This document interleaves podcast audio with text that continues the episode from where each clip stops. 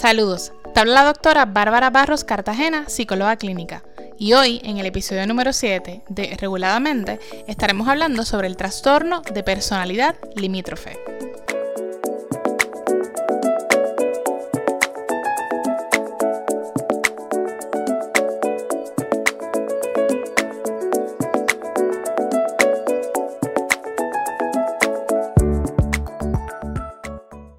Hola, hola, espero que se encuentren bien y qué bueno que están por aquí acompañándome en otro episodio de Reguladamente, tu podcast sobre temas de salud mental.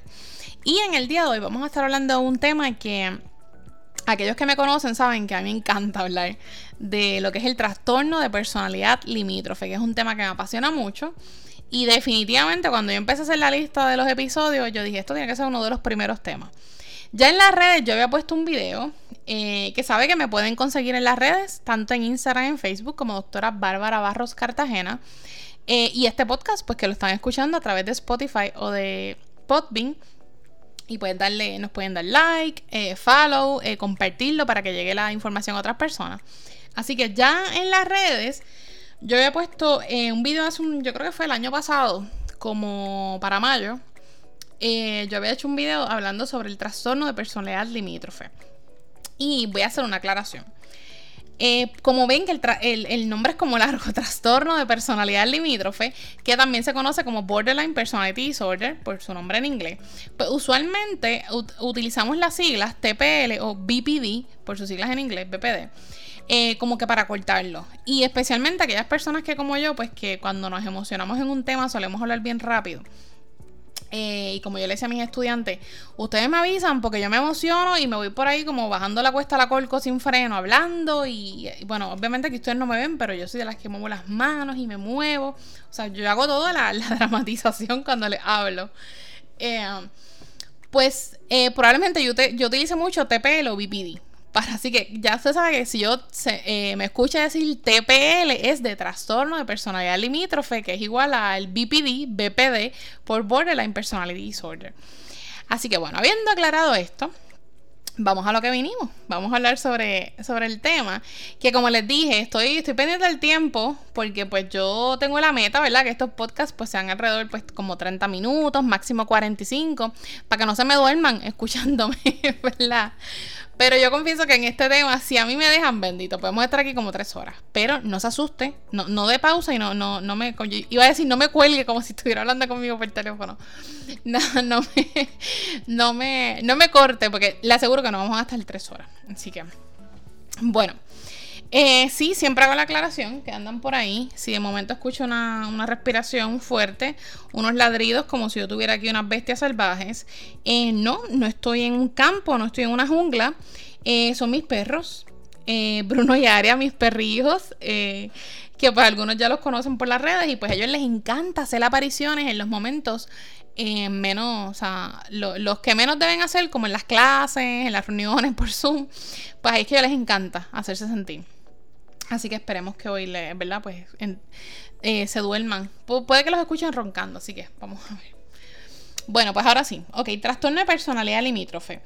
Antes de yo siempre, ¿verdad? Desde que hablo de este tema, a mí siempre me gusta hacer una, una pequeña aclaración o una diferenciación entre trastorno de personalidad y trastorno de ánimo, eh, del estado de ánimo. Eh, y pues yo lo suelo hacer, ¿verdad? Cuando pues me dirijo a, a, como uno dice, a público general. Y usted sabe que una de mis eh, metas, ¿verdad? De mis objetivos en estas plataformas es pues que hablemos de salud mental, como yo digo, en arroz y en habichuelas. Sacar esta, sacar lo que es el discurso de salud mental, a lo mejor de las cuatro paredes de la oficina, o a veces esta visión que se tiene ahí, que esos, esos temas son para los profesionales. Claro, los profesionales dialogamos sobre estos temas, ¿verdad? Y hacemos unos trabajos, pero la realidad es que el tema de salud mental pues es para que se hable to- en todos los lugares y todo el mundo, porque es sumamente importante. Y pues así que por eso es que pues mi enfoque es como hablarlo de una forma simple, eh, que pues todo el mundo lo pueda entender y todo el mundo vea que tiene un rol en la prevención de salud mental de, de nuestra sociedad. Así que... para entender un poquito la diferencia entre trastornos del estado de ánimo y trastornos de personalidad, pues mire, voy a coger el ejemplo de la, de la depresión, que hace, hace unos episodios eh, yo estuve haciendo, la eh, hicimos el podcast de la diferencia entre tristeza y depresión, y ahí hablamos más a fondo, ¿verdad?, de lo que era el trastorno de, de depresión mayor. Pues mire, Cuando hablamos de, si cogemos el ejemplo de la depresión, pues la depresión es un trastorno del estado de ánimo. Por ejemplo, tengo una persona que pasó una situación en su vida, acaba de suceder, ¿verdad? X o Y evento. Eh, esto le impactó su salud emocional y a raíz de esa situación pues exper- comenzó a experimentar tristeza, estos síntomas se fueron eh, intensificando, se fueron agravando y entonces ya tiene los criterios de un trastorno de depresión mayor que surge a raíz de un evento en particular en la vida, pérdida de un ser querido, eh, la pérdida de una relación de pareja, pérdida de empleo, en fin, las razones pueden ser muchísimas. Ahora, cuando hablamos de personalidad, con la misma P de personalidad, recuerde algo, patrones, patrones de conducta y unos patrones de unos síntomas que vamos a ver. ¿Y por qué patrones? Porque a diferencia de la, del trastorno del estado de ánimo, que como les dije puede surgir ante una situación ahora a los veintitantos, treintitantos, cuarentitantos, ¿verdad? O cuando sea, o en un menor. Eh, cuando vemos eh, los trastornos de personalidad, cuando se hace la evaluación eh, clínica eh, y exploramos el historial, identificamos que hay unos síntomas, ¿verdad? Hay, hay unos, como unos patrones de conductas, como estos hallazgos, estas, eh, estas cosas que, como yo le decía a mis estudiantes, ¿verdad? Estas banderitas rojas que se van levantando, como que, ojo, espérate, esto es una señal. Eh, los veo, los podemos encontrar desde la adolescencia, desde la edad temprana, o sea, no, no, esto no surge de un evento en particular. Por ejemplo, una persona tuvo una, un, un fracaso en una relación o estuvo en una relación Eh, que resultó de violencia y a raíz de la de la de esta relación de violencia a los veintitantos, treinta y tantos años surge el, el B P D, el trastorno de personalidad limítrofe. No, cuando uno explora ese historial habían unos síntomas, ¿verdad? Y veíamos estos patrones, así que recuerde eso. Trastorno del estado de ánimo, pues sí, puede haber un historial. Eh, pero de igual forma puede salir, ¿verdad? Puede surgir de, de una situación en particular. Ahora, cuando hablamos de personalidad, recuerde la P de personalidad, P de patrones.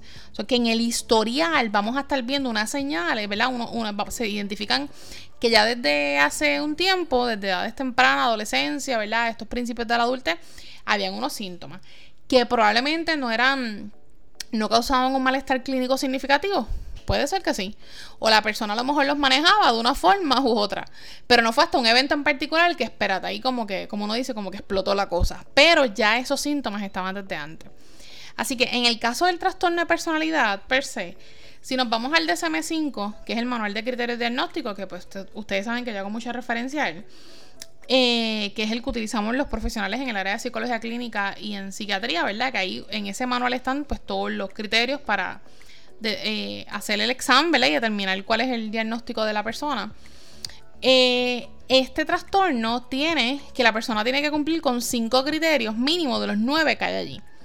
Ahora, yo no voy a entrar en los nueve criterios porque pues volvemos por la línea de hacer esto como de una forma más simple, porque yo se los puedo leer. Pero a lo mejor algunas personas se queden como que, ajá, ¿y qué significa eso? ¿Cómo yo veo eso? Bueno, pues resulta que con el trastorno de personalidad limítrofe, pues estos nueve criterios los podemos resumir en tres, en, en, tres, en tres características principales. Y es en esas tres características principales que yo me voy a concentrar. Número uno, desregulación emocional. Número dos, impulsividad. Y número tres, relaciones inestables. Y van a ir en ese orden y ahorita van a ver el porqué de ese orden. ¿Ok? Desregulación emocional, impulsividad y relaciones inestables. Como les dije, hay nueve criterios que nosotros evaluamos, ¿verdad? Que, que se evalúan y mínimo tiene que cumplir con cinco. Pero aquí para efectos del podcast, ¿verdad? Y para discutir a modo general el trastorno, pues vamos a hablar de estas tres características. Desregulación emocional, impulsividad y relaciones inestables. Ok, cuando hablamos de desregulación emocional, si usted me lleva siguiendo ya en las redes o me, o me ha escuchado antes, Eh, si no, pues bienvenido. Espero que esta no sea la primera vez que me escuche y que me siga. Eh, usted sabrá que una de mis cantaletas eternas es que todos los seres humanos experimentamos emociones. Todos experimentamos emociones y todos en algún momento, a, esta, a esa cantaleta yo le añado, que todos en algún momento vamos a, a tener un evento en el que, como uno dice, se va a salir por el techo. Que vamos a tener una desregulación emocional. Por ejemplo, una situación de coraje. Mira, gente, en algún momento de la vida hemos experimentado algún coraje que, como uno dice, nos ha volado. O sea, nos ha, nos ha sacado por el techo, pero a niveles catastrófico. Que cuando usted dice, cuando usted después que usted evalúa la situación, usted dice, anda, que yo dije qué, que yo hice qué, pero diantres, eso no era, yo ofendí, eso no era lo que yo quería decir. Pero luego, pues el coraje era tan intenso que pues usted, ¡bum!, explotó por ahí para abajo. Pues bueno, cuando, o sea, eso quiere decir que todos en algún momento de nuestra vida nos hemos desregulado. Y puede que más de una vez.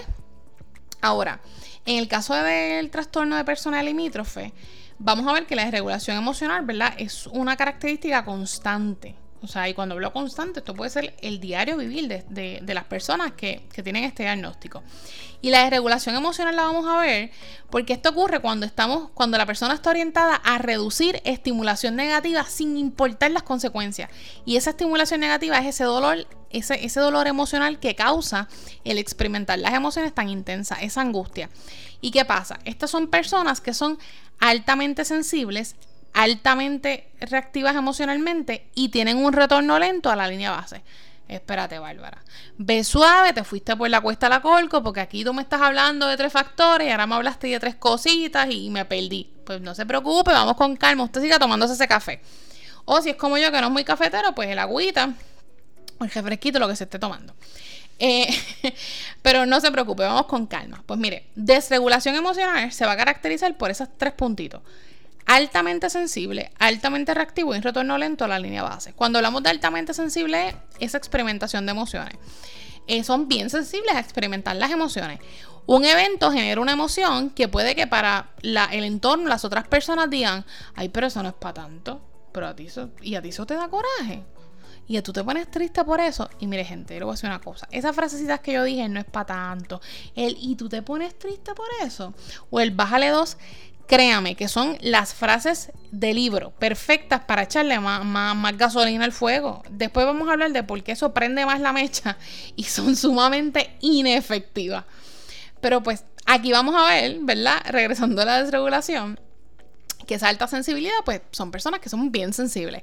Ahora, ¿dónde entra la reactividad? Ah, porque no es el solo hecho que experimentan la emoción. La cosa es que como son altamente reactivos, pues esa emoción se eleva por ahí para arriba. Y si yo le dijera a la persona, mira, ponme en una escala de cero a diez, siendo cero ninguna emoción y diez la emoción más intensa, ¿qué tú le pondrías? La persona me diría cien y voy subiendo. Así que eso es para que usted tenga una idea de ese nivel, esa, esa alta reactividad emocional. Y la misma situación para una persona que no está bajo este diagnóstico puede decir, pues mira, pues yo creo que como un cinco o seis. O sea, me dio coraje, pero cinco o seis. Ahora, ya saben, altamente sensible, pap, las emociones se disparan, son altamente reactivos. ¿Y qué es eso, eso de retorno lento a la línea base? ¿Cómo que es eso? ¿Para dónde es que uno va?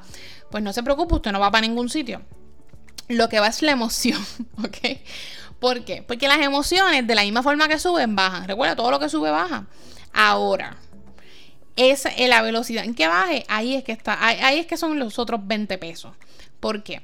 Porque de momento, pues, eh, primero que todos nosotros tenemos una línea base, todo el mundo, pero es bien individual. Por ejemplo, yo le puedo decir a usted, pues mira, yo en una escala de cero a diez... Eh, el coraje, dependiendo de la situación, porque ahí es que también viene, depende de la situación, depende de la persona, depende del día, ok, ese, ese descuidito por el, de fondo es Aria. O sea, depende de todas las, ¿verdad?, la, las particularidades del evento. Pero yo te puedo decir, pues mira, eh, de momento, qué sé yo, en un cuatro, cuatro punto cinco, pues voy a tener coraje, pero puedo manejar la cosa. Sí, creo que, que me puedo manejar y puedo ser efectiva, me puedo aguantar en lo que digo, etcétera. Pero de momento para una persona, pues puede que diga, no, yo no, yo tengo que bajar un uno. Perfecto, cada quien tiene una línea base, en donde eh, ese, esa es la línea en que usted puede tener la emoción, pero aunque la, la sigue experimentando, usted puede ser efectivo en sus acciones y en lo que dice. Porque recuerde que la emoción siempre va a estar. Las emociones ni las desaparecemos ni las eliminamos. Las, las emociones las regulamos, ¿ok? ¿Qué pasa? Estas personas altamente sensibles, altamente reactivos, llegar a esa línea base toma tiempo. ¿Cuánto? Bueno, puede ser horas, puede ser minutos, horas, días, semanas. ¿Qué pasa? Recuerde que no estamos bajando la emoción de un diez, la estamos bajando de un cien y va subiendo. Y si en el camino que voy bajando la emoción me paso otro evento, ¡pap!, subo más rápido. Así que llevar esa emoción, por ejemplo, de un cien, de un doscientos a un cuatro, un cinco, pues oiga, claro que va a tomar tiempo y va a requerir de mucha destreza. Ahora, ¿por qué pueden darse esta desregulación emocional? Porque como le dije, ¿verdad? Este, este experimentar las emociones de esta forma es el diario vivir de las personas con B P D. Eh, y por eso vemos muchas veces las imágenes de montaña rusa cuando se habla de este diagnóstico, porque se, se compara como esta montaña rusa de emociones, y prácticamente es como esta montaña rusa de una angustia emocional y de dolor, porque gente, las emociones bien altas causan dolor. Eh, y créame, o sea, yo no sé si, si usted ha experimentado una, una emoción a, a nivel de dolor, pero hay emociones que duelen, y duelen como es, como uno dice. Así que este, pues eh, regular esa emoción, pues puede que toma tiempo. ¿Ok? Eh, ok, hago un paréntesis porque además de los perros, pues hay alguien en la comunidad que desea compartir su música, ¿verdad?, sin ser solicitada. Así que si de fondo escuchan, yo no sé si eso es reggaetón o yo no sé lo que es, no la puedo distinguir, pero nada, eh, es un ser de luz que está queriendo compartir su música sin ser solicitada con la comunidad a esta hora de la noche. Así que pues, todo es posible. ¿Ves? ¿Ves por qué es importante uno tener destreza? Porque eso puede desregular a uno de repente. Imagínense, yo aquí grabando, preparo todo, y unos seres de luz deciden compartir la información, la música. Así que pues, bueno. Ok. La desregulación. ¿Por qué se pasa a la desregulación, Bárbara? Pero porque alguien entonces puede ser así. O sea, ¿qué puede provocar? Que alguien sea altamente sensible, reactivo, que le tome tiempo bajar a sus emociones. Pues mire, pueden ser muchas cosas. Desde baja autoestima, eh, desde los juicios acerca de sí mismo, de que es que yo no puedo controlar mis emociones, es que yo soy débil, es que yo soy un problemático, todas esas cosas, ¿verdad? Como uno dice, que corren esos pensamientos. Eh, el miedo al abandono. Y cuando digo abandono, de momento puede ser un abandono este, real o imaginario. Real porque cuando uno explora con la persona, realmente la persona está sola, no tiene grupo de apoyo. Y realmente el entorno no es el más efectivo. Ahora, cuando hablamos de un abandono imaginario, es porque puede ser que la persona interpreta las acciones de los demás como es que me estás abandonando, ¿ves? Como no me ayudaste en esta ocasión, tú no estás conmigo, tú no me apoyas, tú no me quieres, tú nunca estás para mí. Y fue solamente por un evento en que la persona no pudo ayudar a la persona, y probablemente esta persona ha estado toda la vida dando apoyo. Pero por un evento que no te ayude, ya tú no me quieres, tú no estás conmigo, tú no estás en los momentos más importantes, ¿verdad? Y esta interpretación, porque recuerden, emitimos juicios sobre las acciones de las demás personas, pues puede llevar a esa desregulación emocional. Eh, ansiedad acerca de la propia desregulación o de las emociones, cuando ya las personas, ¿verdad?, están conscientes de que tienen esta dificultad en regular sus emociones, pues la simple idea de que, espérate, es que cuando yo me desregulo hago estas cosas y yo no quiero hacer esto porque esto me trae problemas y que voy a hacer y tengo que controlarme, esa misma ansiedad, ¿verdad?, De, de adelantarse a los hechos, de no es que no quiero que pase, como uno dice, me estoy preocupando por lo que va a pasar a la otra orilla del río y todavía no he metido ni un pie en el río, o sea, no, no empezó a nadarlo, pero ya me estoy preocupando por lo que va a pasar cinco kilómetros después de la segunda orilla. Pues esa misma ansiedad puede eh, poner vulnerable a la persona a, pap, a entonces a esa desregulación emocional. Así que pueden ser muchos componentes que llevan a la desregulación emocional. Ahora, cuando está esta desregulación emocional, como le dije, como las emociones tardan en bajar a esa, a esa línea base y las emociones causan dolor, aquí entra la segunda característica que yo les mencioné, la impulsividad. ¿Se recuerdan? La primera era desregulación emocional, la segunda impulsividad y la tercera relaciones inestables, y ese orden tiene un propósito. Pues llegamos a la segunda, la impulsividad, que va a ser esta expresión desacertada, ¿verdad? Esta desregulación conductual en donde la persona va a llevar a cabo conductas impulsivas, ¿verdad?, con el fin de regular esa emoción. Ahora, ¿qué pasa? Una conducta impulsiva que responde a una desregulación emocional, o sea, a esta angustia emocional, a estas emociones bien intensas. Escríbalo en una piedra, que en noventa y nueve punto nueve nueve nueve nueve por ciento, y me lo redondea a cien por ciento, van a ser conductas no efectivas. ¿Y qué son conductas no efectivas? Son conductas de autodaño, conductas que empeoran el momento. Cuando hablamos de, efect- de ser efectivo, es no empeorar el momento. eh, no necesariamente solucionar todos los problemas. Pues conductas no efectivas son conductas que te empeoran el momento. Por ejemplo, pasó un coraje en el trabajo, el, el, el, una, ¿verdad? Una situación con el jefe, la jefa. El coraje está pero como en doscientos y, a, y, y con miras a que llega a quinientos hoy. Eh, esta emoción, ¿verdad? Esta angustia causa, eh, me causa dolor emocional, y la conducta impulsiva de la persona a lo mejor es, pues mira, pues tomar alcohol. Y usted sabe que usualmente eh, se, se promueve mucho el, el ahogar las penas en el alcohol, ¿verdad? Y en el olvidar con el alcohol. Bueno, yo no le voy a refutar si usted olvida con el alcohol, porque si usted ingiere una cantidad significativa de alcohol, obviamente eso tiene un impacto en su cerebro. Y pues claro que usted va a olvidar, probablemente usted olvida hasta cómo usted se llama, qué sé yo, si usted se baja dos botellas de vodka, dos, o dos botellas de tequila, yo no sé cuántos palos o cerveza usted se dé. De seguro usted va a olvidar hasta su nombre. Ahora, cuando usted le pase esa la, la borrachera, como diríamos aquí en Puerto Rico, ¿verdad? Cuando usted se levanta con ese hangover, eh, primero, si es que se levanta, porque no vaya a ser que bajo estado de embriaguez, eh, ¿verdad? Y, y se puso a guiar o cometió alguna conducta que fue perjudicial para su vida. Pero una vez usted se, ¿verdad? Si usted se levanta, eh, usted va a tener el dolor de cabeza de la vida, los problemas que, que se le sumaron a raíz de la acción de ingerir esa gran cantidad de alcohol. Probablemente usted chocó el cajo, tiene un ticket, o yo no sé, lo paró la policía, todas las, ¿verdad? Todos los problemas que se puede conseguir, o buscó una pelea, qué sé yo. Y adicional a eso tiene los problemas por los cuales fue a beber, porque no desaparecieron con el alcohol. O sea, fue un simulacro de que se desaparecieron, pero las situaciones siguen ahí. Por eso es que son conductas no efectivas, porque lo que hicieron es temporaron.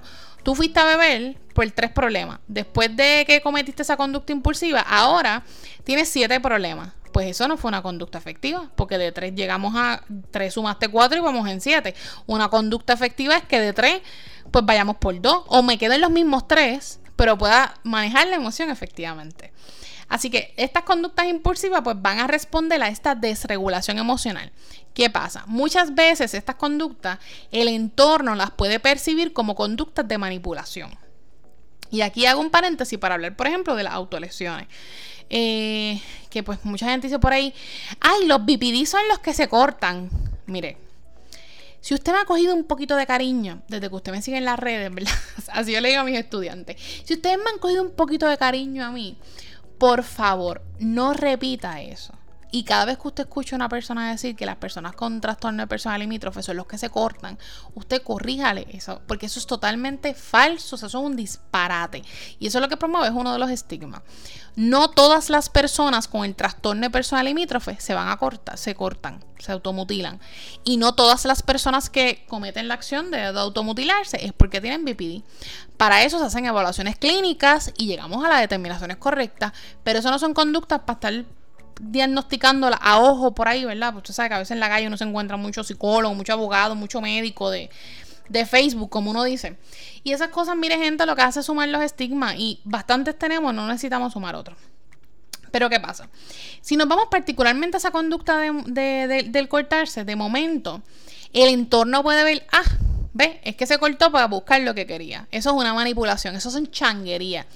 Y cuando uno explora con la persona, realmente la persona no estaba ni enfocada en, en, en lo que pensaba el entorno, en, en conseguir algo, no. Era realmente, respondía a esa angustia emocional.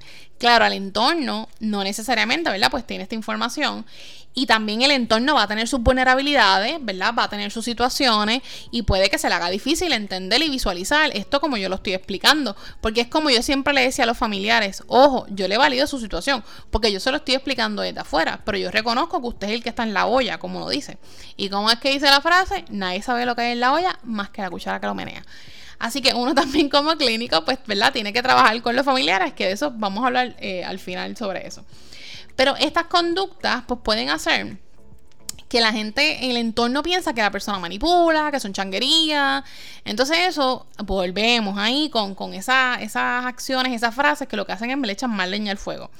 Así que ahí podemos ver conductas, ¿verdad? En esta, bajo la impulsividad, como dije, conductas de mutilación, que no necesariamente, o sea, como dije, no todas las personas con B P D eh, se automutilan. Eh, por ahí también podemos ver este, cambios de imágenes de forma impulsiva. Ojo, gente, no, no me venga usted ahora a decir, ay, Dios mío, yo fui al beauty ayer a cambiarme, me levanté así y dije, ay, hoy me voy a cortar el pelo. Pues yo, yo, yo tengo ese problema. gente. Recuerde, la impulsividad responde a la desregulación emocional. Porque también podemos ver, por ejemplo, los tatuajes y los piercings. No quiere decir que todo el mundo que tiene, un tatu- que tiene muchos tatuajes y muchos piercings es porque tienen B P D. Así que es importante aclarar estos puntos. La clave es que esa impulsividad responde a la desregulación emocional. Compras compulsivas, consumo de alcohol, guía desenfrenado, promiscuidad, eh, conductas que hagan daño, eh, etcétera. O sea, mil y una... La lista puede ser grandísima, porque, ¿verdad? Puede ser distinta en cada una de las personas. Ahora, eh, y con esas conductas, pues lo que se intenta es, ¿verdad? Pues como dije, eh, de una forma u otra, regular esa angustia emocional, pero lo que pasa es que no es efectivo. Entonces, ¿qué pasa?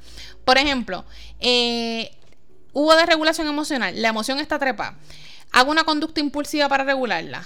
¿Qué pasa? La conducta impulsiva, vamos a suponer que fue el cortarse. Pero ¿qué pasa? Después que me corto, anda, ahora van a ver las marcas. Entonces eso ahora me genera vergüenza, me genera culpa, me genera tristeza. No quiero que los demás me vean. Ya tenía una emoción, ahora tengo tres más por la conducta que hice y vuelvo otra vez al ciclo. Y eso es ahí repetidamente y por eso es que es no efectivo. Ahora, ¿cómo entonces ya de esta desregulación emocional eh, y entonces de... de la impulsividad, caemos a la tercera característica, relaciones inestables? Pues mire, gente, esto sí que yo se lo voy a explicar bien en arroz y habichuela y en un, dos, tres, fuá, fuá, fuá.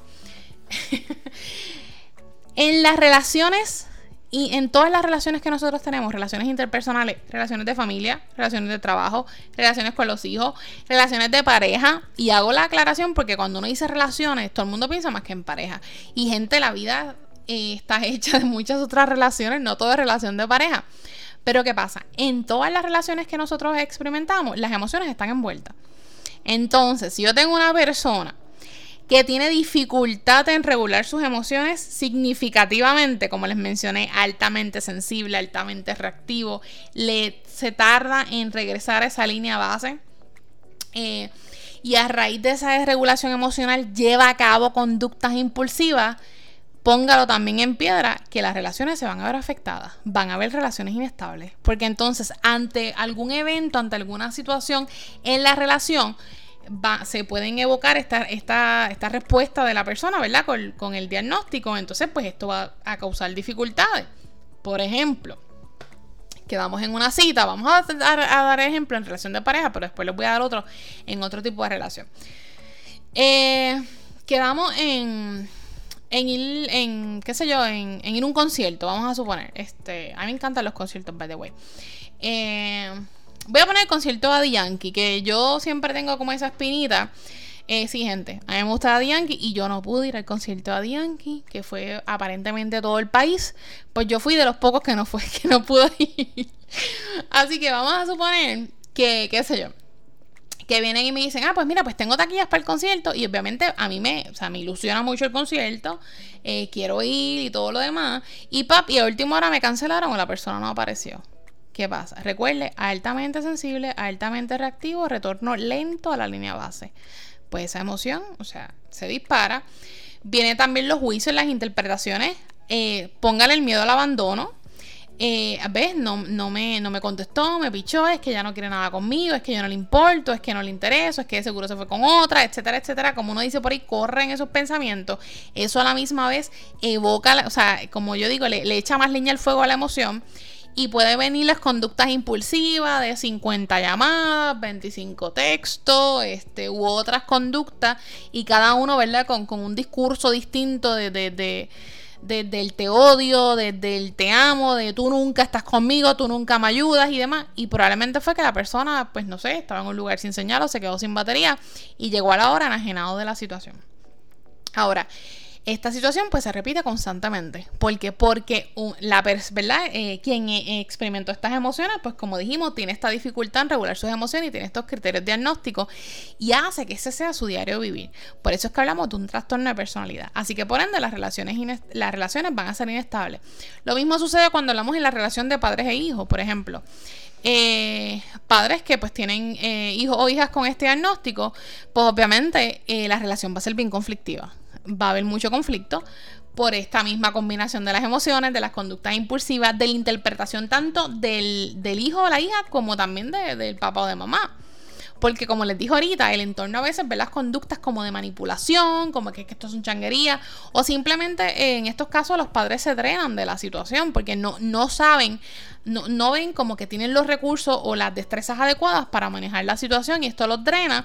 Entonces tengo dos bandos drenados, uno con una dificultad mayor en regular las emociones y otro pues bien vulnerable. Entonces esto es como una bomba de tiempo en ese hogar probablemente. Así que ahí es que, ¿verdad? Esos son como dos ejemplos en relación de pareja y relación de familia, dentro de las muchas eh, particularidades que puede haber, de cómo las relaciones inestables, de cómo vamos a ver relaciones inestables. Así que ahí tenemos esas tres características. Desregulación emocional. A raíz de la desregulación emocional se llevan a cabo conductas impulsivas, porque estas conductas responden a la desregulación emocional y esto afecta a las relaciones. Un hint, por si hay algún estudiante de psicología clínica a nivel doctoral que está escuchando este podcast, porque esto siempre yo se lo decía a mis estudiantes en supervisión.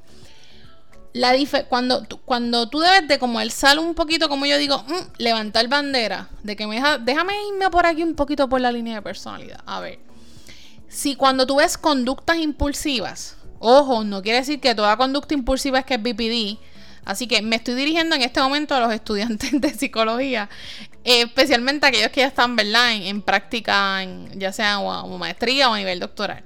Aguante, ponga el freno ante las conductas impulsivas, rapidito, cataplum, poner un juicio y llegar a la supervisión con ese rule out de B P D. Ah, ah. Recuerde que usted tiene que justificar esos rule out, ¿verdad? Y cuando usted presente un caso, como, como yo digo, como Dios manda. Ahora, lo que usted le va a ayudar a hacer esa identificación es ¿a qué responde esa conducta impulsiva? Si esa conducta impulsiva responde a una desregulación emocional, consejo, explórame un poquito sobre la línea de personalidad. Explórame si esto es un patrón constante en esta persona. Explora desde cuándo se está esto, cómo es que maneja. No estamos hablando de que por eso nada más que es personalidad. De momento puede ser una, una, un, un evento ajeno que responde una, a una desregulación y chévere. Pero ante la duda, usted salude. La clave es para uno a lo mejor tener la mirada de mmm, déjame preguntar otras cositas para descartar o confirmar que la conducta impulsiva responde a la desregulación emocional. ¿Okay? Cierro el paréntesis para cualquier estudiante de psicología que esté escuchando este podcast. Si lo escucho, escríbame al inbox en, en Instagram y me deja saber, pa, que eso me emociona cuando me escriben, ay, lo escuché, yo, uy, qué chévere. Está llegando, está llegando el mensaje. Bueno, habiendo resumido, yo creo que hice un mega compendio de lo que, de lo que es el trastorno de personalidad limítrofe. Recuerde que si tiene dudas o preguntas, usted me puede escribir por las redes, eh, ¿verdad? Y, y, y las aclaramos con mucho gusto y los referimos a los profesionales correspondientes. Eh, las causas. Espera, y Bárbara, ¿de dónde es que sale todo esto? Porque esto tiene que tener una causa. Pues mire, déjeme aquí, pues puede que lo desilusione. Porque una causa como tal per se no hay. Tenemos dos componentes, componente biológico y componente ambiental.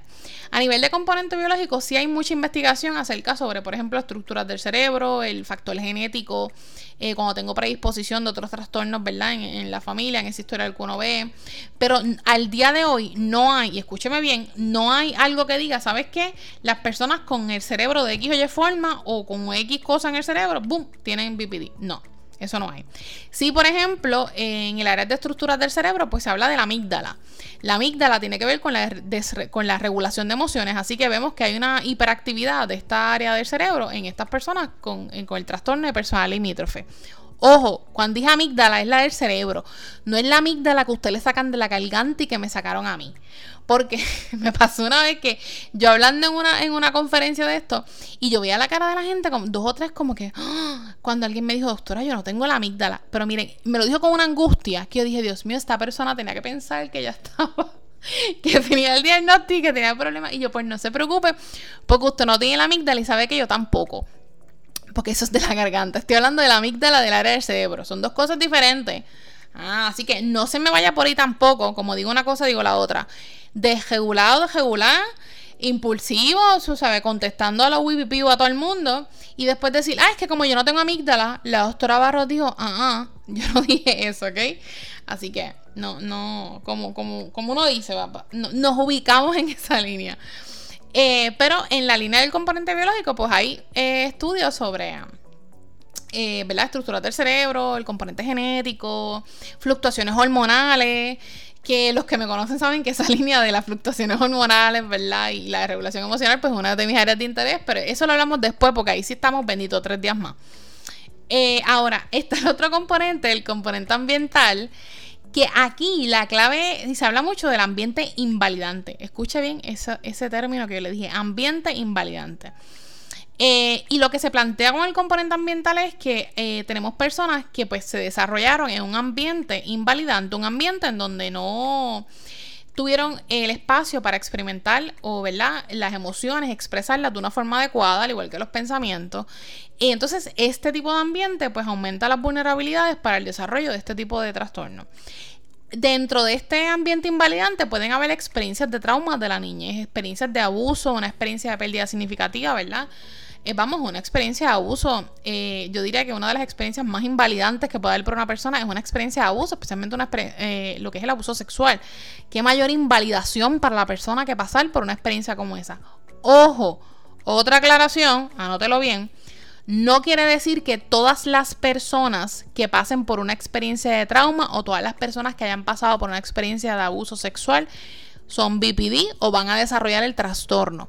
De la misma forma, no quiere decir que todas las personas con B P D, con el trastorno de personalidad limítrofe, es porque fueron abusados sexualmente o porque pasaron por una experiencia de trauma. Eso es otro de los mitos que también se, se escucha mucho y que además hace mucho daño para cuando las personas van a buscar ayuda, porque imagínense, si a lo mejor yo me estoy identificando con estos síntomas y dicen que todos los que tienen eso es que fueron abusados sexualmente, pues espérate, pues yo no fui, pues, pues esto, yo estoy malo o, o yo, qué vergüenza. No, gente, esos son mitos. ¿Qué puede pasar en una experiencia, eh, experiencias de trauma? O sea, estos patrones de trauma, de abuso, sí, pero eso no está escrito en piedra, que una cosa llevó a la otra, sino que puede ser un factor de riesgo, aumentar vulnerabilidades. Y el ambiente invalidante, pues además de estas experiencias, pues mire, como le dije, un ambiente en el que no se pueden expresar emociones. Ejemplos de frases invalidantes. Y aquí yo sé que muchos de ustedes se van a sorprender porque yo estoy segura que usted ha dicho alguna de estas frases. Mire, él no es para tanto. El bájale dos. Los nenes no lloran. Ay, no seas mantequillín. Y tú vas a llorar por eso. Más adelante vive gente, olvídate de él o de ella. Este, la vida continúa. No, tú no te debes de sentir así porque hay gente que está peor que tú. Tienes que pensar positivo, no, no te sientas mal, no puedes estar mal porque eso es debilidad.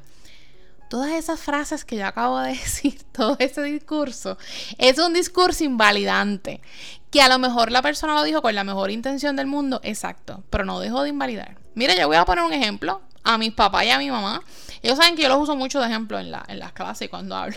Así que, mami, papi, bendición, saludo. Este, de seguro, en algún momento cuando yo era pequeña, yo estuve llorando por algo, no sé, porque alguien no quería jugar conmigo, porque de repente, qué sé yo, eh, uno tiene este amor platónico en, en high school, en la escuela, que ese es el, el Backstreet Boy, olvídese, o sea, el Ricky Martin que uno ve. Eh, bueno, ahora probablemente usarán otras referencias, pero ¿verdad? Para mi tiempo pues era Ricky Martin eh, o los Backstreet Boys. Y de repente pues la persona no le hizo caso y para eso pues uno fue como que, ¿sabes? El corazón se hizo cantito y uno estaba con este llanto. Y de seguro, obviamente, mis papás, porque me aman, porque me adoran y no les gusta verme sufrir, de seguro me dijeron muchas veces, no llores, no llores, pero eso no es para tanto, más adelante. O la clásica que siempre le decían a uno, ay, deja que llegues a la universidad, ¿verdad? Y uno como que, pero olvídate de la universidad, o sea, a mí quien me gustaba es esta persona, es ahora. Porque volvemos, en ese momento esa era la necesidad. Es igual que niños pequeños, cuando alguien no quiere jugar con uno, cuando no quiere jugar con uno o no le prestaba un juguete. Usted sabe que a veces estaba uno, a alguien que puede hacerlo así como medio diosito. Yo sé que eso es un juicio, pero que nunca prestaba los juguetes ni nada. Y pues entonces de repente no querían jugar con uno y para eso era uno el fin del mundo. Que fulano, fulano me habló y probablemente en la casa dijeron eso. Ay, no es para tanto, pero bájale dos, pero tú estás llorando por eso. Mira, si problemas hay en la vida.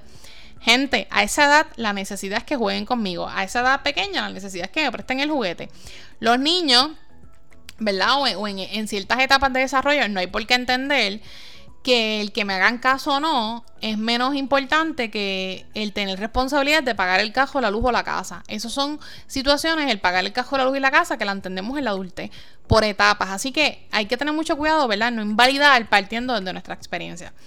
Así que probablemente usted diga, diantre, nosotros vivimos en un ambiente bien invalidante.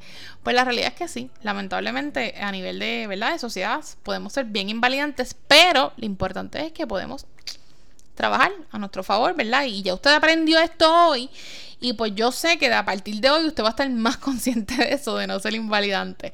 Y mire, ¿cómo usted puede validar? Reconozca las emociones de los demás. No tiene que resolver el problema, simplemente reconocer que la persona está triste, está triste, tiene coraje. Ok, ¿cómo te sientes? Refléjele la emoción. Ok, si necesitas hablar con alguien o necesitas que te escuche, yo aquí estoy. Ojo, validar no quiere decir aceptar todas la, las conductas no efectivas. Yo puedo validar que a ti te dio coraje, que yo no te di permiso para ir a algún sitio. Eso no quiere decir que yo valido lo que tú me dijiste o que tú rompiste algo, la acción que hiciste después. Yo te valido la emoción y al final validamos lo que es válido. Cuando hablamos de validación no es que vamos a estar validando todo por ahí al garete, no. ¿Verdad? Se valida aquello que pues sea válido y podemos validar la emoción, no necesariamente validar las conductas con las que se manejó la misma. Ahora, pues en esto de las causas, pues como le dije, componente biológico, componente ambiental. Eh, y pues mire, en términos, usted dirá, diantra, pero es que aquí no hay como, como una receta para esto. Pues la realidad es que no. El B P D es heterogéneo y la realidad es que existen sobre doscientas combinaciones de criterios. O sea, no hay como un perfil. Tenemos nueve criterios, los resumimos en las tres características que discutimos, pero podemos tener mil y un, ¿verdad?, sobre doscientas combinaciones de cómo se ven esos diagnósticos.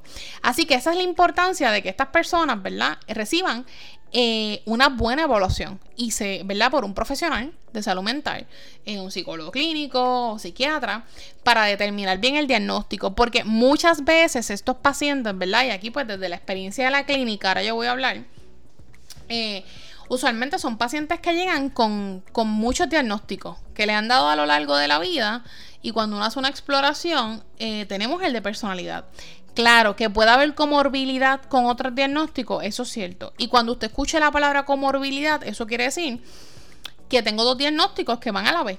Por ejemplo, yo puedo tener un B P D eh, y comorbilidad con un trastorno de depresión mayor, con abuso de sustancias, porque puede que esa sea la conducta impulsiva, pero la hace ya a unos niveles que me cumple con los criterios del diagnóstico de abuso de sustancia, con desórdenes alimenticios también, con bipolaridad, puedo tener comorbilidad, o sea, una persona que tenga trastorno de personalidad limítrofe y trastorno de bipolaridad, se puede dar el caso, eh, etcétera. Así que por esa es la importancia de una, de, ¿verdad? De, de una buena evaluación, porque pues con una buena evaluación, ¿verdad?, lo repito de nuevo, pues uno tiene los criterios y de esa manera sabe cuál es el diagnóstico que va a estar trabajando, el, el tratamiento más adecuado para la persona. Y en tratamiento, Bárbara, que tú has estado hablando ahí de mil cosas, y espérate, yo quiero saber cómo es que podemos trabajar esto. Pues mire, no hay un medicamento para T P L, no, no lo hay, porque para los trastornos de personalidad no hay fármaco, o sea, no hay, no hay una pastilla, no es como que hay un anti-B P D, eso no existe. El que le diga a usted que hay un medicamento para el B P D, ¿verdad?, Esta, esta es una información falsa. Ahora, si los síntomas los podemos trabajar con tratamientos farmacológicos, claro que sí. La, el, el, la, el manejo de las emociones, los síntomas que se estén experimentando, eso se evalúa y sí. Así que en los tratamientos, como siempre, lo ideal es el tratamiento psiquiátrico en combinación con el tratamiento psicológico. Dentro de lo que es el tratamiento psicológico, se han de, hay muchas terapias en particular, ¿verdad?, con las cuales se maneja el, el diagnóstico de B P D. No obstante, la que a lo largo de la literatura ha mostrado tener mayor evidencia es el, la terapia dialéctica conductual, Dialectical Behavioral Therapy, conocida como D B T, terapia dialéctica conductual. Y sepa usted que en Puerto Rico tenemos programas sobre esa terapia, programas en los que, ¿verdad?, de esta terapia que, como les dije, es la que ha mostrado ser más efectiva para esta población y se pueden... Eh, y dan tratamiento para la población puertorriqueña, están haciendo estudios, eh, hacen investigación y, obviamente, pues yo le traigo aquí los teléfonos de algunas de las clínicas que usted puede llamar, de unos programas donde tienen el programa de D B T, de esta terapia. ¿Y por qué digo programa? Porque esta terapia, para trabajar con los pacientes de personalidad limítrofe, tiene una estructura en particular que envuelve terapia individual, terapia de grupo...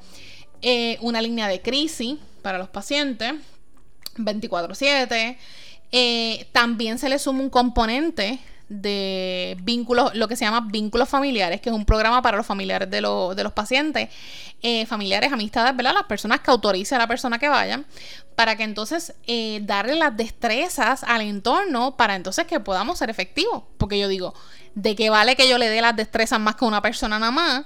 Pero el otro lado no. Así que pues, tenemos más efectividad, ¿verdad? Cuando todo el mundo trabajamos en equipo y mire, vamos gemando para la misma línea, para el, para el mismo enfoque.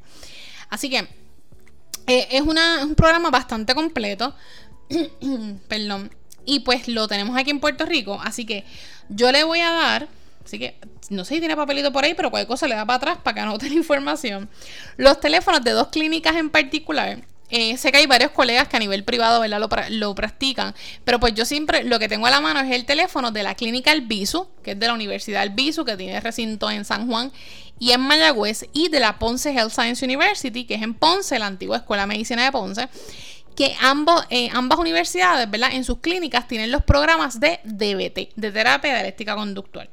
Y pues miren, en el, la, la Clínica de Servicios Psicológicos de la Pon, del programa de psicología de la Ponce Health Science University, eh, el teléfono es siete ocho siete, ocho uno tres, cinco siete cero cero. siete ocho siete, ocho uno tres, cinco siete cero cero.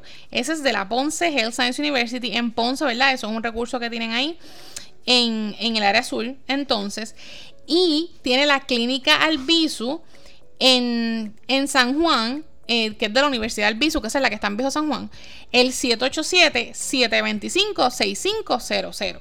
La Albizu también tiene una clínica en Mayagüez, pero usted se puede comunicar al siete dos cinco, seis cinco cero cero, que es la clínica de la Albizu, y ahí puede pedirle información, ¿verdad? Ya sabes, usted es del oeste, pues puede que le convenga más, obviamente, el área de Mayagüez, eh, o si está en San Juan. De la misma forma, hay más, eh, hay otros colegas, eh, y en las redes hay una página en Facebook que yo le invito a que usted le dé like, ¿verdad?, y apoye esa, esa, esa gran iniciativa. Y ahí muchas personas pues escriben a veces al inbox pidiendo información, mira, este, para citas o de, o de programas, y entonces ellos tienen ahí informaciones más completas de colegas en área metro o, ¿verdad?, o en el sur, dependiendo que donde sea la persona que le pueda beneficiar. Y la página de Facebook, esa que le digo, se llama Trastorno de Personalidad Limítrofe, y también los consiguen en Facebook, en Instagram como arroba B P D Puerto Rico, B P D, arroba B P D Puerto Rico. Eh, y en Facebook los consigue como Trastorno de Personalidad Limítrofe. Allí constantemente, ¿verdad?, ellos comparten información sobre el trastorno, cosas que se hacen en Puerto Rico.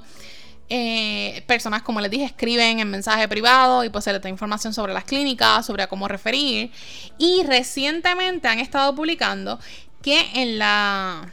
En la clínica del Albizu, en el programa de D B T que, te, que tienen en la, en la U C A, en, en la Universidad de Albizu, va a comenzar el programa de vínculos familiares. Este fue el programa que yo le dije que es, es para dirigido a la familia, eh, que es dirigido a familiares, parejas o amistades de las personas que viven con el trastorno de personalidad limítrofe. Aquí enseñan estas destrezas de manejo, ofrecen oportunidad de desarrollar una red de apoyo y se están haciendo por Zoom. Que obviamente si a usted le preocupa lo del COVID, muy buena preocupación, la gente, el COVID no se ha desaparecido, estamos todavía con él, pues las están haciendo por Zoom y tiene hasta el trece de febrero eh, de este año para inscribirse.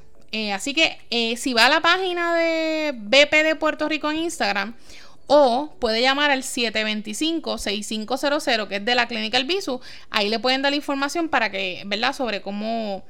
cómo inscribirse, o si estás interesado también en participar en este grupo de familiares, ellos tienen un email que es dbt, d de dedo, b de Bárbara, t de Tito, uca, eh, uca, D B T U C A arroba gmail punto com. Ahí puedes enviar tu nombre, teléfonos y correo electrónico, y pues ellos se van a estar comunicando contigo. Y recuerda que también en la clínica de Ponce, de la clínica de servicios psicológicos, Eh, en la Ponce Health Science University, al ocho uno tres, cinco siete cero cero, ahí también están los programas, el programa completo de D B T, y también se hacen grupos de familia, que pues también puedes obtener esa información. Así que ay, yo creo que que ya que con todo esto yo he resumido. A mí, si me dejan, yo sigo hablando, pero gente, estoy en cuarenta y nueve minutos, así que estoy pasada de tiempo. eh, yo espero que me hayan seguido escuchando, eh, ¿verdad?, Eh, de esta información que les estuve trayendo. Le dije de tratamiento. Ah, bueno, Tratamiento también tenemos las hospitalizaciones en hospitales psiquiátricos, eh, parcial o, o, este, o ambulatoria, pero eh, ¿verdad? En casos obviamente de emergencia, y recuerde que usted en una situación de emergencia usted puede ir a una sala, a la sala del hospital más cercano que tenga, pero pues eso es parte también del tratamiento. Las hospitalizaciones en algunos casos pues se pueden dar, no obstante, eh, como le dije, pues la terapia dialéctica conductual es la de mayor efectividad, así que la, siempre se recomienda esta combinación de si va a tener terapia psiquiátrica con la terapia psicológica. Así que bueno, eh, espero que se encuentren bien, que les haya gustado este episodio. Eh, fue largo hoy, pero yo les dije que ya me emocionaba, eh, así que Eh, nada, saben que lo pueden compartir, eh, me pueden seguir en, la, en las redes como doctora Bárbara Barros Cartagena en Instagram y en Facebook, y este podcast lo escucha en Podbean y en Spotify. Dudas, preguntas, usted me escribe a, al inbox, y yo intento ser bastante rápida, a veces sí, ¿verdad? Por el trabajo y demás, pues me tomo un poquito de tiempo, pero, pero contesto por ahí. Así que nada, se me cuidan, muchas bendiciones, que la pasen bien en lo que queda de semana. Y gente, recuerde, no me puedo ir sin el mantra de aquí, recuerde que la clave no es una vida perfecta, la clave es trabajar un día a la vez por una vida que valga la pena vivir. Se me cuidan, bye.